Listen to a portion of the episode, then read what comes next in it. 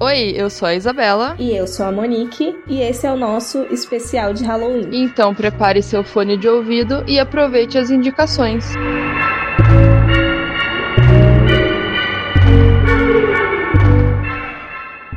Bem-vindos a mais um episódio aqui no Horrorizadas. E hoje é basicamente um especial de um especial, né? Porque além de ser o episódio que fecha aí toda essa nossa temporada de Halloween em outubro, ele também é um programa que faz parte da Terrosfera 2020, uma colaboração feita por diversos podcasts que fazem conteúdo do gênero de horror aqui no Brasil. E hoje quem tá aqui para falar com a gente sobre vários temas do gênero de terror é a Juliana e a Renata do podcast Os Fantasmas nos Divertem. Oi meninas. Olá. Olá, gente. Obrigada por receber a gente na casa de vocês. Na casa online. Sim, muito obrigada. Opa, sempre que quiser. Tamo aí. Vai ser muito bacana participar, porque eu tô vendo os episódios que vocês estão publicando e tá ficando bem legal. Alguns temas eu fiquei tipo, não gosto tanto, mas dá aquele likezinho ali para contar pros amigos. Mas existem outros que eu fiquei, ah, isso sim. Fiquei empolgada. e assim, se tem uma coisa que a gente gosta é de falar de filme, né? Então. É, com certeza. Estamos sempre prontas para isso. Exato. Nossa, o watchlist tá aumentando horrores com, com todo esse especial. Mas obrigada.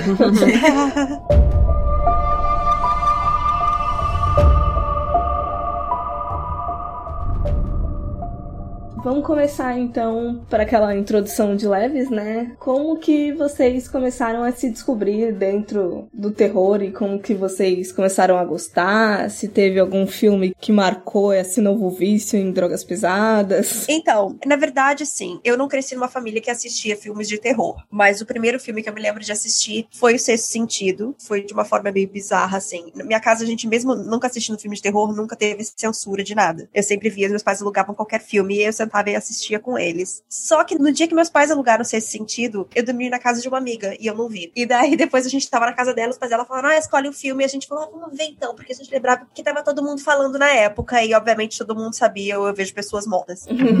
mas a gente não nem pensava muito no que era, nem no sobre o que. E a gente foi ver, mas a gente sabia que era terror, então as duas estávamos morrendo de medo a ponto da gente não prestar atenção em 60% do filme. E com isso, a gente não entendeu o final do filme, a ponto de eu chegar em casa, eu falei, mãe, assisti o Sexto Sentido. Aí ela, quando você soube que ele tava morto? Eu falei, quem? Quem tava morto? então, aí eu tive que, obviamente, ver o filme de novo pra entender a história.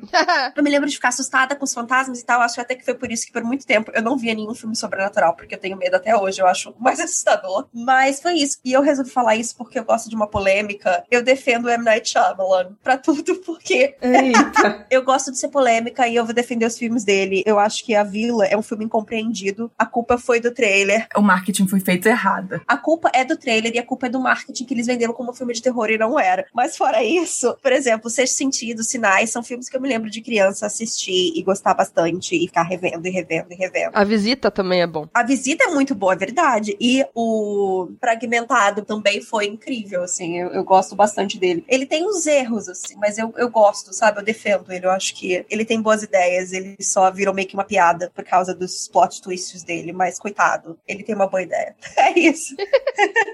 que bom que a Juliana focou só no terror. É porque, assim, o que as pessoas ficam muito chocadas às vezes é lembrar de Avatar. Gente, eu nunca vi Avatar. É bem ruim, é bem ruim mesmo. Não tem muito. Esse não tem. Cara, é, é ofensivo de todos os níveis possíveis também. A única pessoa que ainda se salva no filme é o Dev Patel, mas coitado, não se dá para fazer coisas sozinho. Mas me tirem uma dúvida: aquele filme que a galera se mata é dele também? Fim dos tempos? É dele, né? É um que é com o Mark Wahlberg e a Zoe, não sei, eu esqueci. Ai, esse filme é bem ruim, é verdade. E é dele. Tá, gente, esse filme eu não apoio, tá? Eu só apoio os que eu falei. Mas eu lembro que a primeira vez que eu vi, eu achei legal. Não, assim, o, o negócio, a ideia é interessante. É, eu confio mais nas pessoas do que em mim depois, porque, tipo, às vezes você vê um filme ruim e acha bom, depois você fica, será que era bom mesmo? deixa, pra, deixa pra lá, né? Você fala, poxa, mas eu gostei.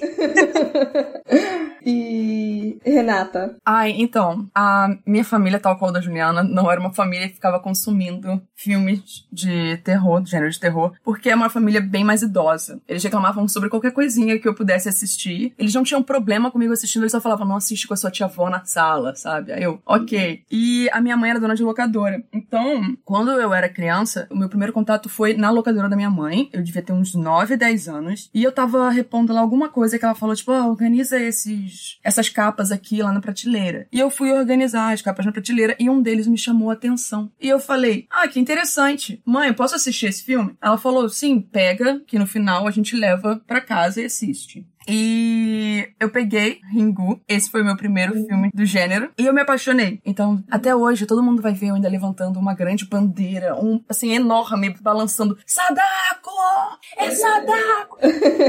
e quando anunciaram o chamado, é, alguns anos depois, eu vou dizer que eu não tinha a cabeça que eu tenho hoje em dia, e eu fiquei empolgada, na verdade. Eu fiquei empolgada que outras pessoas poderiam ser apresentadas a uma história que eu amava muito, que era o Ringu. E eu fiquei, sabe, muito feliz. É, quando o chamado estreou, eu fiz a família inteira assistir 20 vezes, porque eu era obcecada também por o chamado. E eu não sei se era porque eu tava muito apaixonada ainda por Ringu e essas coisas, mas eu sei que eu sempre falei, mas a Sadako continua sendo mais assustadora do que a Samara, tá bom? Só para vocês entenderem essa situação. E a minha família, tipo, cara, por que a gente tá vendo esse filme, sabe? Meu Deus do céu.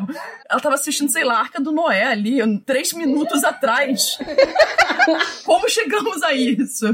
Entendi.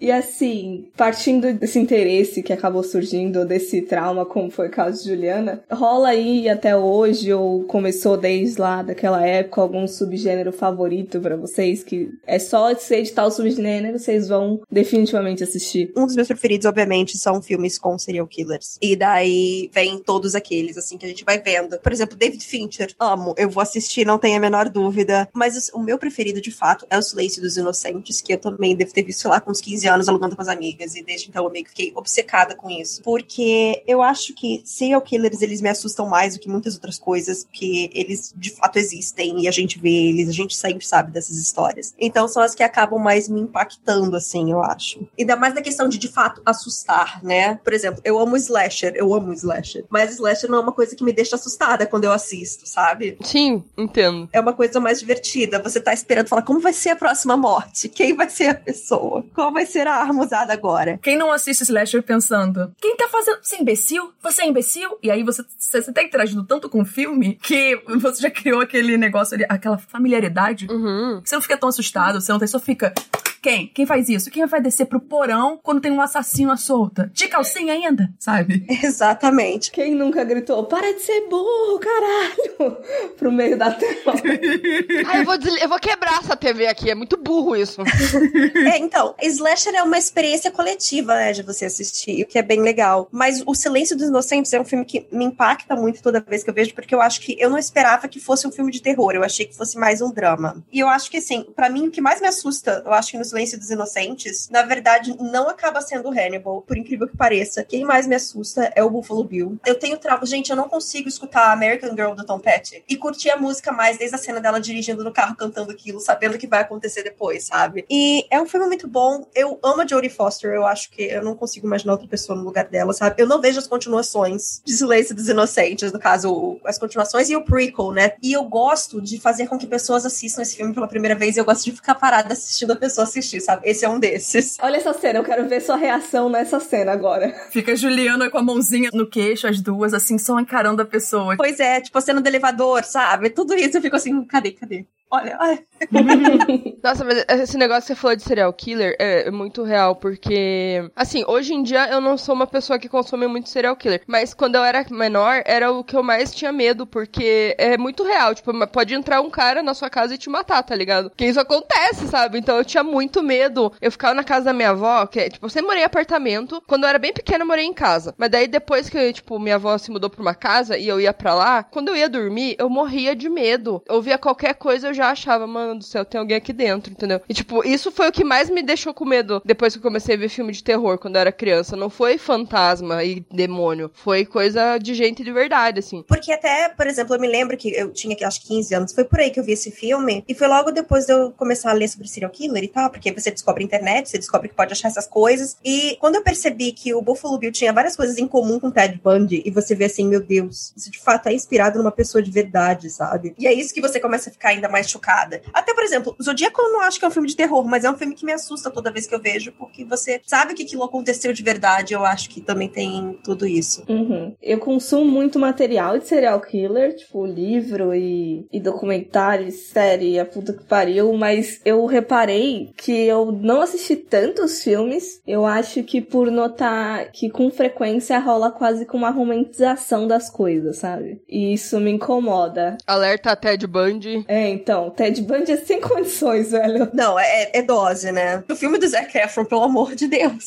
Pode colocar um galã, velho, pra fazer um serial killer, bicho. Um galã de comédia ainda. o que eu acho que teve de fã de High School Musical antiga assistindo o filme do Ted Bundy? Complicado. Ah, com certeza. Com certeza. O que me incomoda mais ainda é que eu consegui ver um pouco de semelhança entre ele e o Ted Bundy, sabe? Mas aí que você vê mais ainda o problema, porque você fala, porra, não podia ser um cara bonito, sabe? Eu sei que teoricamente ele era considerado bonito pros anos 70, sabe? Ele era tipo padrãozinho, mas tipo, não, não faz isso. Exato. Tem muitas escolhas questionáveis aí de elenco. É muito errado. E você, Rei? Dos fantasmas, né? Dos filmes japoneses, das adaptações de Hollywood, eu migrei, como Juliana disse, pra slasher. E de slasher para torture porn foi um passo, porque eu amava torture porn. Hoje em dia, não tanto. Essa a trajetória meio que foi diminuindo. E de torture porn pra zumbis foi um passo também. É, Foi bem assim. Quando você olha, a linha explica um pouco o que aconteceu. E zumbis, pra mim, é o meu gênero favorito. Eu sou apaixonada, por exemplo, por um filme mais recente que eu digo que é o meu filme favorito de zumbis, que é Train to Busan. Invasão Zumbi, que traduziram pra português, o que é um grande absurdo. Porque ele é muito mais do que um filme de zumbi. Ele, ele não é sobre um filme de zumbi só. É uma emoção que é passada ali, que é sensacional. A forma como ele é gravada, pra mim, assim, é incrível. Ele foi gravado num trem, a maior parte das cenas. E você fazer isso acontecer de uma forma maravilhosa, sabe? Não é tão fácil assim. Com certeza. E os shots dos corredores, quando eles estão correndo e afins, pra mim são espetaculares. Eu acho que Trent Busan deveria ter sido reconhecido muito mais do que foi. E é o que eu, já que eu já falei sobre isso, Trent Busan, ele andou pra que Península, sua continuação, pudesse engatinhar, porque foi um grande retrocesso. E se eu quisesse ver coisas do gênero, do tipo de Península, eu fico mesmo em Hollywood.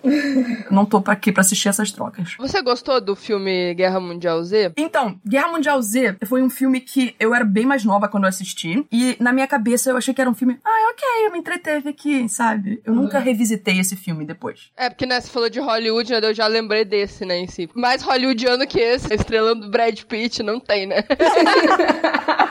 Impossível. Eu tinha preconceito com zumbi, não vou negar. Eu lia muito na só na camada de morto-vivo e eu achava muito pobre. Depois que eu comecei a notar mais a- as críticas políticas e sociais e tal, aí eu tipo, ah, ok, mas mesmo assim ainda não é uma coisa que eu sou perdidamente apaixonada, mas eu entendo mais hoje em dia. Ah, mas super compreensível. Eu já fui bem mais ligada a filme de zumbi do que hoje. Eu já assisti muita coisa, consumia bastante. Eu era daquelas pessoas que acompanhava The Walking Dead, mas daí parei. Mas eu vi muita coisa de zumbi. Aí hoje em dia eu vejo menos porque eu tenho medo de, de ver mais do mesmo sempre, sabe? Então, por exemplo, são poucas coisas que me atraem. Eu gostei muito de Alive, eu assisti o Alive, inclusive Train to Busan também, porque eles ainda conseguiram dar um diferencial, assim, sabe? Por isso que me atraiu. Eu sempre falei, não gosto de zumbi, nunca tive paciência pra nada. As únicas coisas de zumbi que eu vi, tem outra, meio que outras coisas misturadas no meio e acabam tendo um pouco de comédia, sabe? É só assim pra eu conseguir ver zumbi também. Eu posso te indicar uma série pra você assistir, porque eu indiquei, cara, eu fiquei, sério, muito tempo. Eu fiquei muito tempo falando, Juliana, você tem que assistir, Juliana, você tem que assistir, Juliana, você tem que assistir. E eu acho que Juliana, em certo momento, ela falou, ai, tá bom, então, puta que pariu,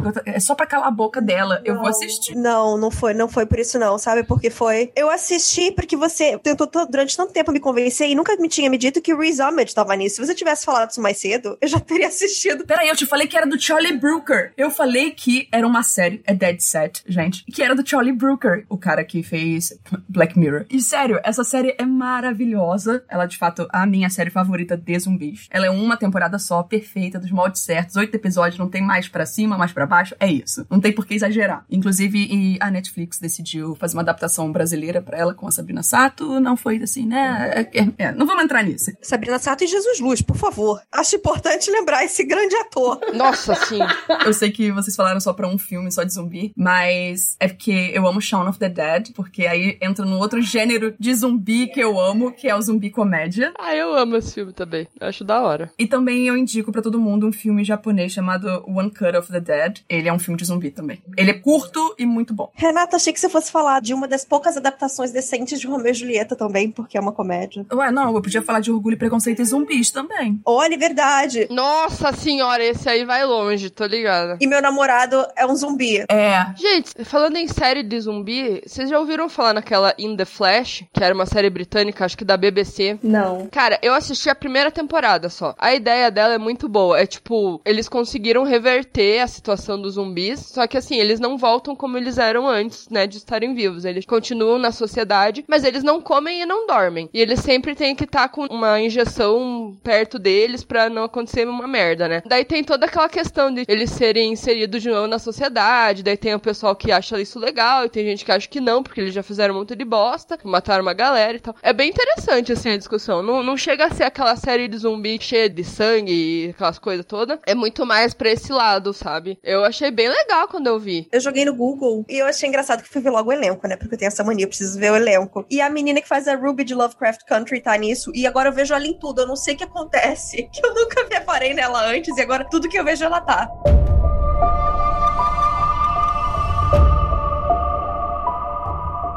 Bom, gente, agora vamos para um tema polêmico, porque falar mal das coisas geralmente gera polêmica, né? E a gente quer saber se vocês têm um subgênero ou um tema dentro aí do terror que vocês não gostam. Pode ser um subgênero, uma problemática, enfim. Então, aquela, eu vou ser problemática porque a gente já mencionou ele aqui. Eu acho David Cronenberg, por exemplo, um excelente diretor. Eu acho que ele faz ótimo, só que não é para mim. Eu tenho nojinho com qualquer coisa que seja relacionada a body horror, sabe? Por exemplo, eu não consigo assistir Jogos Mortais, A Mosca, A Coisa. Nada disso eu consigo assistir porque me dá muita agonia. Agora, ao mesmo tempo, eu amo David Fincher e David Lynch, desculpa, e Eraserhead. Eu gosto mesmo tendo isso, sabe? Eu acho que varia, depende de muitas coisas. Mas isso é uma coisa que comigo não rola. Uhum. Eu entendo o que Juliana quer dizer com isso, porque, assim, ok, eu cheguei no torture porn, então existiam certas situações ali que chegava a beirar o, de fato, o body horror, mas eu não assisto filmes, no geral, de body horror, não porque, tipo, ah, eu evito, é porque eu tenho tripofobia, e dependendo do que pode acontecer, eu, eu prefiro evitar ser confrontada com uma coisa que eu sei que pode criar traumas. Porque minha tripofobia envolve corpo. Eu posso ver uma colmeia tranquilamente, mas se for em corpo, fudeu. Entendi. Mas assim, no geral eu não tenho nada contra nenhum subgênero. Só que assim, eu tenho filmes que eu não entendo o apelo, que são tipo atividade paranormal. Você assiste um filme de uma hora e quarenta e nos últimos cinco minutos, finalmente alguma coisa começa a acontecer. Por que, que eu fiquei assistindo uma hora e trinta e cinco? Não faz sentido. Filmes que eram para ser um curta. Exatamente, podia ter sido um curta, podia ter assistido só tranquilamente aquela última parte no YouTube. Eu falei, ah, ok, olha, tá bom então. Não, e assim, eu acho que não é nem só isso, porque pelo menos o resto do filme tivessem coisas de fato interessantes ou relevantes para a história, mas não tem. Esse é o problema. E aí só os últimos cinco minutos finais que acontece alguma coisa, porque antes não acontece nada. E o pessoal fala, mas é um maravilhoso. Aí eu, não, vocês viram esse filme errado? Não, não assim, eu sei que cada um pode ter sua opinião, mas não, isso aqui tá errado. Ai, gente, eu sinto que esse é um filme polêmico para não gostar, mas tudo bem. e um outro é Uma Noite de Crime. Tipo, eu gosto da proposta, porque afinal de contas é uma proposta muito interessante, a premissa é sensacional, mas eu sinto que a execução acabou falhando. O primeiro é tem a Lina Headey Ethan Hawke. É que eu ia falar primeiro que ela tinha feito. Foi Game of Thrones, as pessoas mais lembram dela como a Cersei. E o Ethan Hawke. E tinha, assim, ok, um elenco bom, assim. Você acha que o filme vai dar uma coisa assim. Mas eu senti que não, eu senti que faltou, Uhum. acho que o roteiro, a direção, ele falhou algumas coisas que deixariam o filme mais interessante. Saquei. Eu não vi esse, não posso opinar, mas eu nunca tive vontade de ver esse filme. Esse filme nunca. Já me falaram tanto dele, mas sabe aquela coisa tipo, ai, sério? Eu não sei, será que eu vejo? Eu nunca vi. Se tornou La Caça de Papel dela. Ai, nossa. Tipo, falou tanto, falou tanto que eu vou ficar bem longe, obrigada. Mas olha só, eu também tenho a mesma reação com esse filme. Eu acho a ideia até interessante, sabe? Você pensa, ah, realmente, podia ter uma história sobre isso. Mas eu tenho uma amiga que cisma tanto com esse filme e tenta me convencer de todas as formas, e toda vez ela, a única coisa relevante que ela fala pra tentar me convencer é: Mas você gosta do Ethan Hawke? Ele tá nesse filme? eu falo, cara, isso não vai me convencer a ver nada, sabe? Desculpa. Acho uma alternativa melhor. eu não gosto tanto dele assim, aquelas. Que mentira, Juliana. Você disse que se eu tivesse dito que Dead, Dead Set tinha o Riz Ahmed, você ia assistir na hora? Sim, mas é que eu amo o Ethan Hawke, mas não pra ver esse filme que pra mim não, sei lá, não vai me trazer nada, sabe? É, eu, eu te entendo. Ó, vocês podem falar qualquer filme pra me convencer, falar assim, tem o Elijah Wood, aí eu vou assistir. Foda-se. Inclusive, eu sei que não é de terror, dependendo, algumas pessoas podem achar, mas você gostava de Wilfred? Eu amo Wilfred. Porque eu era apaixonada. Aham, eu gostava de Wilfred. E muita gente não conhece essa série incrível. É só isso que eu tinha pra dizer. Eu nem lembro como que eu descobri, mas eu tive, durante um bom tempo da minha vida, eu tive a sensação de que só eu tinha assistido essa porra. Mas eu gostei absurdamente. Mas foi porque eu também tinha. Sim, eu também tinha. Ah, Elijah Wood é tudo, né? Tudo que ele faz é bom, cara. Desculpa, sou fã. Eu acho tudo que ele faz questionável, mas eu vou assistir porque vai ser um questionável que eu vou passar pano, entendeu? É, é porque eu, eu nunca esqueço de uma frase que ele falou, e pra mim essa frase muitas pessoas deveriam usar em certos momentos da vida. E pessoas eu quis dizer celebridade. Ele falou: Você tá sumido, cara, não tá fazendo nada. Ele, é, então, a minha cara tava estampada todos os cantos, todo mundo me via, pra tudo quanto é canto. Eu não quero que as pessoas enjoem de mim, eu vou me afastar um pouquinho. é isso, às vezes, gente, você tá achando que não?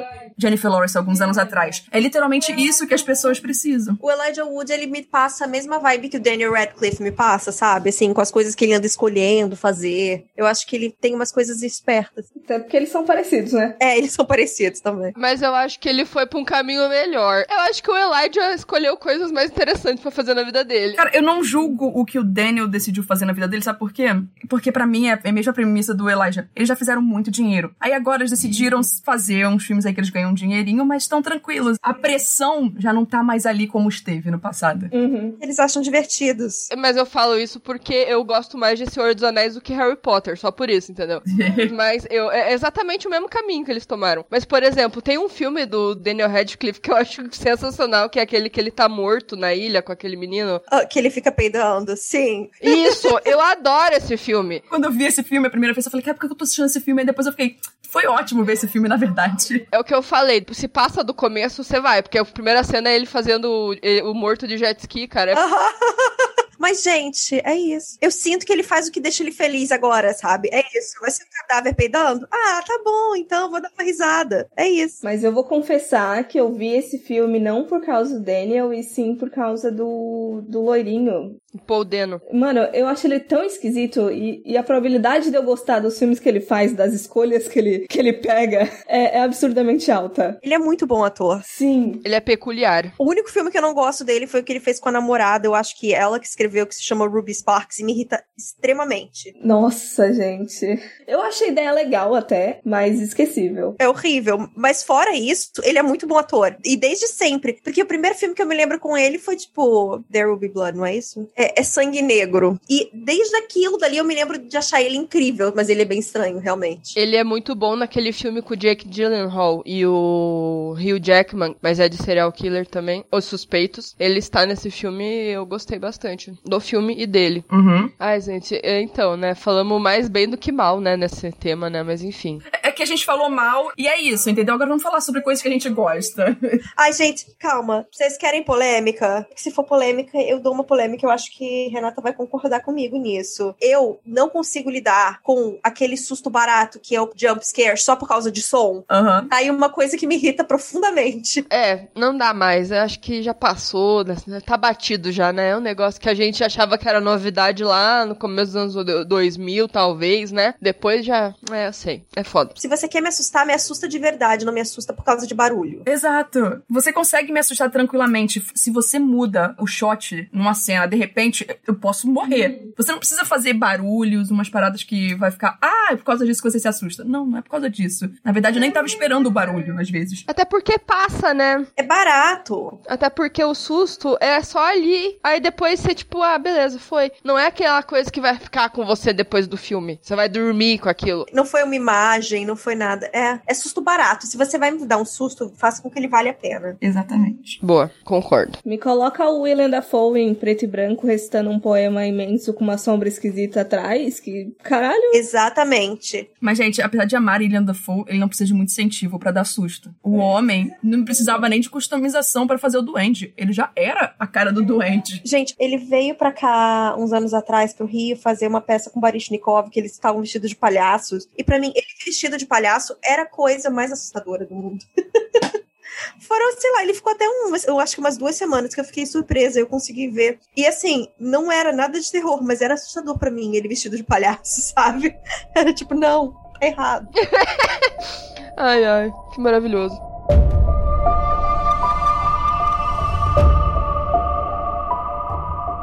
E, gente, vamos lá então. Para finalizar, queremos uma recomendação de vocês. Tipo assim, um filme pra assistir hoje que você viu recentemente, assim, pode ser. O meu filme recente, eu só assisti recentemente, porque ele é de 61. Eu sou uma senhora que gosta de ver filmes velhos, diversão mesmo. E daí eu falei, ah, vai estrear a Mansão Bly, vamos nos preparar pra isso. Então eu peguei a versão de 61 da Volta do Parafuso, que são Os Inocentes, pra assistir, porque era com a Deborah Kerr. Eu falei, ah, eu quero meu filme com a Deborah Kerr. E eu gostei muito. Mas assim, eu gostei muito mesmo. É uma adaptação muito boa do livro. Quem já leu a novela vai gostar bastante. Por ser preto e branco, né? Tem sempre aquela vibe mais assustadora ainda, porque se passa meio que de noite naquela mansão assustadora. Então ela vê fantasmas, tem as criancinhas. Criança cantando sempre assusta. Eu gosto bastante. Tem um jump scare, por sinal, eu tô falando disso, mas tem. Só que tem mais coisa acontecendo do que o barulho. Então, eu não acho que seja um susto barato. É efetivo, né? É, você guarda, você fica com a imagem do cara vindo na janela, sabe? Tem, tem isso. Que aqueles filmes antigamente sabiam trabalhar bem, e por ser um filme preto e branco dos anos 60, eles, obviamente, a imagem é linda, porque eles sabiam tratar toda a imagem. Eu gostei bastante. Obviamente, a história é aquela clássica da babá que vai pra uma mansão no interior da Inglaterra cuidar de duas crianças que os pais morreram, e obviamente coisas estranhas estão acontecendo na casa. É, gostei bastante. Inclusive, tem a série agora, né? Pois é, terminei ontem.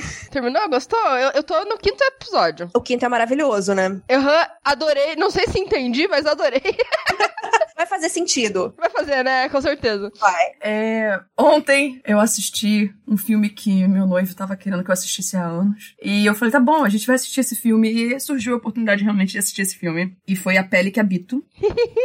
é, A Pele que Habito, ele é um filme que literalmente resume. Vocês vão entender. Renata, é, psicológico, thriller é o seu subgênero favorito? Não, mas é o que eu mais assisto, porque é o que mais produzem de fato e são bem conceituados e afins. Então eu acabo, quando eu vejo, eu tô sempre assistindo algum psicológico thriller. E aí tava eu assistindo a Pele Capítulo, já no, um pouco, ainda no começo do filme, já comecei a ficar desconfortável. No meio do filme já tava desconfortável ainda. No final do filme eu já estava ultra desconfortável. E eu falei, meu Deus do céu, por que, que eu, eu, aceitei assistir isso? Eu, assim, eu gostei do filme. Eu não tô falando que é um filme ruim, é um filme bom. Mas eu não sei se eu tava emocionalmente preparada para assistir tudo que eu assisti ontem, entende? Eu falei, eu acho que foi um pouco demais, porque ele vai revelando aos poucos o que realmente tá acontecendo. E quando você descobre, meu senhor. E, exatamente. A cada pequena revelação em A Pele que Habito, você fica... É muito doente esse filme, por isso que eu amo, cara. Eu gostei que você falou que você não tava preparado. Eu acho que ninguém que assistiu esse filme tava preparado pra esse filme. Não tem como. Eu nunca vi alguém falar assim, ah, não, achei normal, achei... Não, ninguém tava preparado. Não, é porque o Eric, ele falou assim, ó, eu me sinto muito desconfortável vendo esse filme. Se o Eric me disse isso, eu falei, ok, eu, pode ser que, né, realmente. Mas aí eu, mesmo ele dizendo isso, eu não estava ainda preparada para o que estava acontecendo na minha frente. É porque é um nível de doença tão grande. Eu achei que você já tivesse visto. Não, eu nunca tinha visto. Eita. É tão doentio esse filme, porque não, tipo assim, na minha cabeça não entra o motivo que o cara teve para fazer aquele negócio. Exato. Por isso que eu acho maravilhoso, que é muito doente, cara. Eu fico pensando, gente, é muito doentio, cara. É, não existe uma realmente fato, então existem teorias, eu não quero teorizar porque vai que a pessoa tá escutando aqui o ouvinte, eu não quero estragar para ele. Mas a, mesmo a teoria que você pode criar, assim, não justifica ainda talvez o que possa ter acontecido ali. Esse é um filme que eu acho que o spoiler teria me ajudado a processar ele, sabe? Uhum. Fala assim, ah, não, esse é um daqueles que eu preciso, pelo menos saber o que tá acontecendo antes para me preparar emocionalmente e tentar lidar com isso. Um que eu vi que é muito desconfortável, que também tem o nome com pele, é o filme chamado Peles, que também vai pro body horror, não sei se vocês já ouviram. Ah, eu amo esse filme. É bom, né? Ele tava na Netflix. Eu não sei se dá para comparar os dois, né? Porque eles têm níveis de bizarrice diferentes, mas os dois são muito bizarros. Se você for parar pra pensar no Peles, é muito estranho. Eu acho que o Peles, ele acaba abraçando um pouco humor, não no, no sentido galhofa, mas no sentido de isso tá tão estranho que eu vou rir. Conheço. Não tem outra opção a não ser rir. A pele que habita, você não consegue rir, não, não dá. Não, não dá pra rir. Então eu não sei se tem como deixar os dois no mesmo patamar de, de doença, porque tem coisas pesadas nos dois, assim, né? Então é muito difícil comparar, assim. Mas os dois são bons, vai na fé. Ou seja, espanhóis não podem fazer filmes assim, porque todos esses diretores são espanhóis. Só queria deixar bem claro. O cinema latino e espanhol me impacta de um jeito que, que difícil explicar. Sim. Até aquele Vanilla Sky eu odeio, mas o, o original espanhol me impacta demais, sabe? Eu sempre acho isso engraçado, assim, que se fala, meu. Agora eu vou assistir porque eu não sabia que tinha original e só me recomendavam com carinha baixinho lá. Se não me engano, é Abre los Ojos, é esse que é o nome do filme. É muito bom e a Penélope Cruz faz o mesmo papel nesse. É uma versão bem melhorada do Vanilla Sky. O outro filme que eu tenho pra indicar, gente, eu acho que a, a Juliana vai ficar empolgada com o filme que eu vou indicar agora. Porque eu vou assistir esse filme semana que vem, mas eu amo esse filme. Como eu já vi, eu acho que, assim, é recente. Eu vou indicar pra vocês assistirem. Ele é um filme de mistério, mas ele é de comédia. E é Clue. Amo. Clue é um bom filme se você estiver pensando assim, ah, eu tô assistindo tanta coisa densa agora, minha cabeça tá. Ah, assiste Clue. Ah, tá. É aquele. Ele é mais antigo, né? Então eu vi. É, é de 85. Vai sair um remake desse filme. Eu vi o Tim Curry aqui no, no Google e já comecei a rir mentalmente. Exatamente. E é por causa de Tim Curry que no outro sábado o Clubinho de Cinema também decidiu que a gente vai assistir The Rocky Horror Picture Show. Maravilhoso. É, eu amo a carreira do Tim Curry com toda a minha força, sabe? E o Clue, eu fiz o meu ex assistir porque eu achei que ele fosse achar maravilhosamente engraçado. E até hoje ele fala: Ah, eu só dei umas risadinhas só. Não achei nada demais. E nada me decepcionou mais do que isso na minha vida. É aquele momento em que você começa a rever todo o relacionamento e fica, será que vale a pena, assim? Foi um momento bem triste, na verdade. Ai, gente, mas então, pro Halloween, a gente também vai, o Clubinho de Cinema vai fazer uma maratona, então eu vou dizer quais são os três filmes que vão vir na maratona, porque vai que o pessoal fala, opa, vou aproveitar também e assistir. E vai ser O Massacre da Serra Elétrica, Halloween e Pânico. A gente decidiu combinar uns clássicos aí. E, não, é, basicamente é isso mesmo, caso algumas pessoas estejam interessadas. Mas vocês têm mais alguma recomendação aleatória que queiram dar antes de encerrar? Sabe uma coisa que eu tava lembrando? A gente falou. É um filme aleatório que eu vi outro dia. E ele, eu sei que é um daqueles que as pessoas amam ou odeiam. Mas eu achei legal, eu gostei, eu não tinha visto ainda. É o Creep.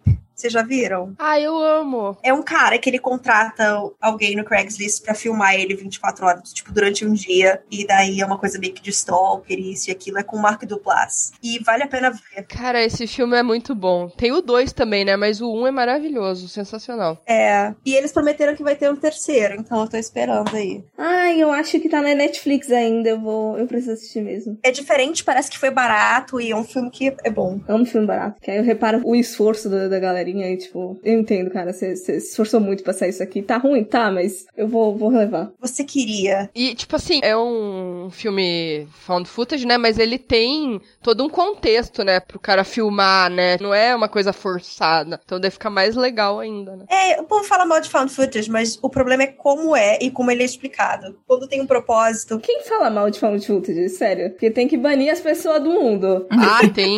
Sim. Gente, você tem que lembrar que as pessoas adoram ficar criticando hoje em dia a bruxa de Blair. Você não pode criticar a bruxa de Blair. Você tem que bater palmas, por exemplo, a bruxa de Blair, porque eles conseguiram convencer o mundo de que aquilo ali era verdadeiro durante um bom tempo, sabe? Às vezes eu fico querendo me colocar em, em lugares específicos, em momentos específicos do tempo, sabe? E aí eu vou falar spoiler de três filmes no caso, mas dane-se porque são três filmes antigos, então não tem como. Por exemplo, queria eu estar lá nos anos, sei lá, 60, quando saiu Psicose, e ficar chocada nada quando você vê que a atriz que você acha que é protagonista morre na metade do filme. Queria eu, em 96, ter ido ver Pânico achando que a Drew Barrymore ia ser a atriz principal, sabe? Queria eu poder assistir a Bruxa de Blair naquela época, achando de fato que era de verdade. Porque esses filmes são um momento muito específico no tempo e que a gente não tem como ter a mesma experiência depois. E é isso que é o legal deles. Uhum. Eu tô imaginando alguém daqui a 30 anos falando: eu queria eu assistir Hereditário e achar que a Charlie era a protagonista do filme.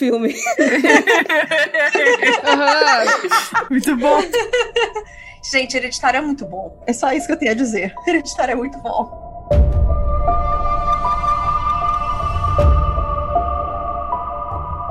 Então, antes de finalizar aí, só deixar um lembrete que esse episódio aqui, ele é um especial da Terrosfera 2020. E por favor, não esqueçam de conferir os demais participantes. A gente vai ter aí Necronome Conversa, Mundo Freak, República do Medo, Esqueletos no Armário, Frequência Fantasma, Hora do Espanto, obviamente os fantasmas nos divertem, e a gente aqui do Horrorizadas. Então, não esqueçam de conferir o resto do pessoal, porque com certeza vai estar sensacional esse monte de crossover aí. Muita gente também para você conhecer, caso não conheça. Inclusive, as meninas estão aqui hoje com a gente. E deixar um momento aí pro jabá de vocês. Então, Os Fantasmas nos Divertem. Nós vendemos ele como um podcast de comédia paranormal. A gente tenta contar histórias assustadoras de uma forma mais leve para aquelas pessoas que gostam do gênero, mas ficam com medo de, ai, ah, eu vou estar ouvindo isso sozinho, eu tô com medo de acontecer alguma coisa. Então a gente tenta quebrar um gelo. A gente fala muito sobre Eurovision, por exemplo, e adoramos falar sobre diversos assuntos,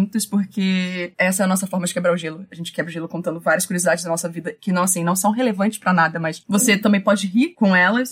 Renata, são relevantes pra gente, ué. Isso é importante pra gente. Exato. E nós também contamos os casos que os ouvintes nos enviam. Sai toda terça-feira esse, por exemplo. E todo mundo ama mandar um e-mail contando: meninas, vocês não fazem ideia do que aconteceu comigo. Uma vez eu tava usando um computador e, meu Deus, apareceu um fantasma no computador. E, tipo, a gente vai lá e conta história e afins. E são histórias engraçadas, histórias assustadoras, histórias emocionantes. Existem vários tipos de histórias e a gente sempre conta. E pode demorar um pouco para contar, mas sim, a gente conta. No fim, a gente conta.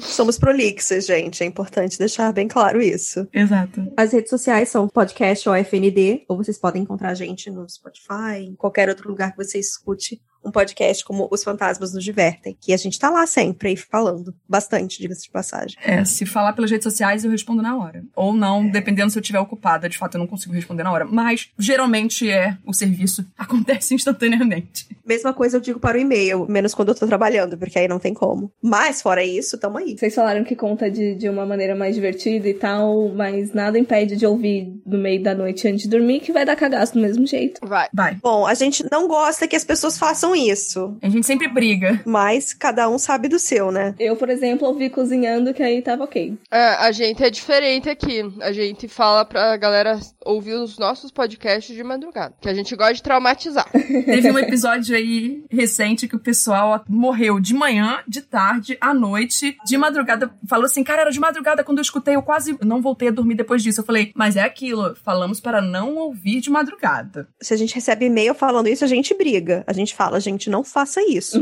Vocês ainda são boazinhas. É, obrigada, meninas, por participar com a gente. Adoramos o papo de novo, né? Porque já gravamos aqui, estamos fazendo mais. E sempre que quiserem, por favor, as portas estão abertas para outros episódios pra gente papear. E a gente tá no Twitter como Horrorizadas PC, segue a gente lá, no Instagram e no Facebook como Horrorizadas Podcast. Também tem o horrorizadas.com, que é o site que você pode conferir os episódios por lá e várias listas com indicação de filme também. Então, segue nós aí que tá tá maneiro o conteúdo. E estamos também com esse especial de Halloween maravilhoso que acabou já, né? Porque é dia 31.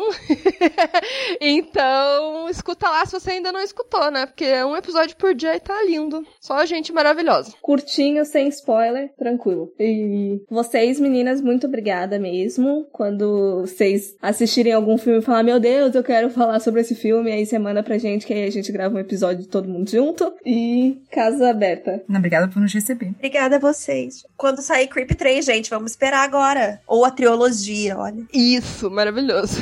Já tá o episódio marcado, então, aí, pra gente conversar. E tchau, tchau. Tchau. Tchau. Tchau.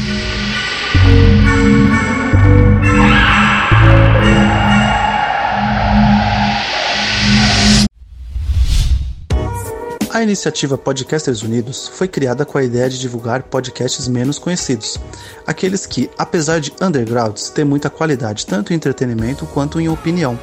Por aqui você tem a chance de conhecer novas vozes que movimentam essa rede. Então entre lá no nosso Instagram, o arroba Podcasters Unidos, é só escolher e dar o play.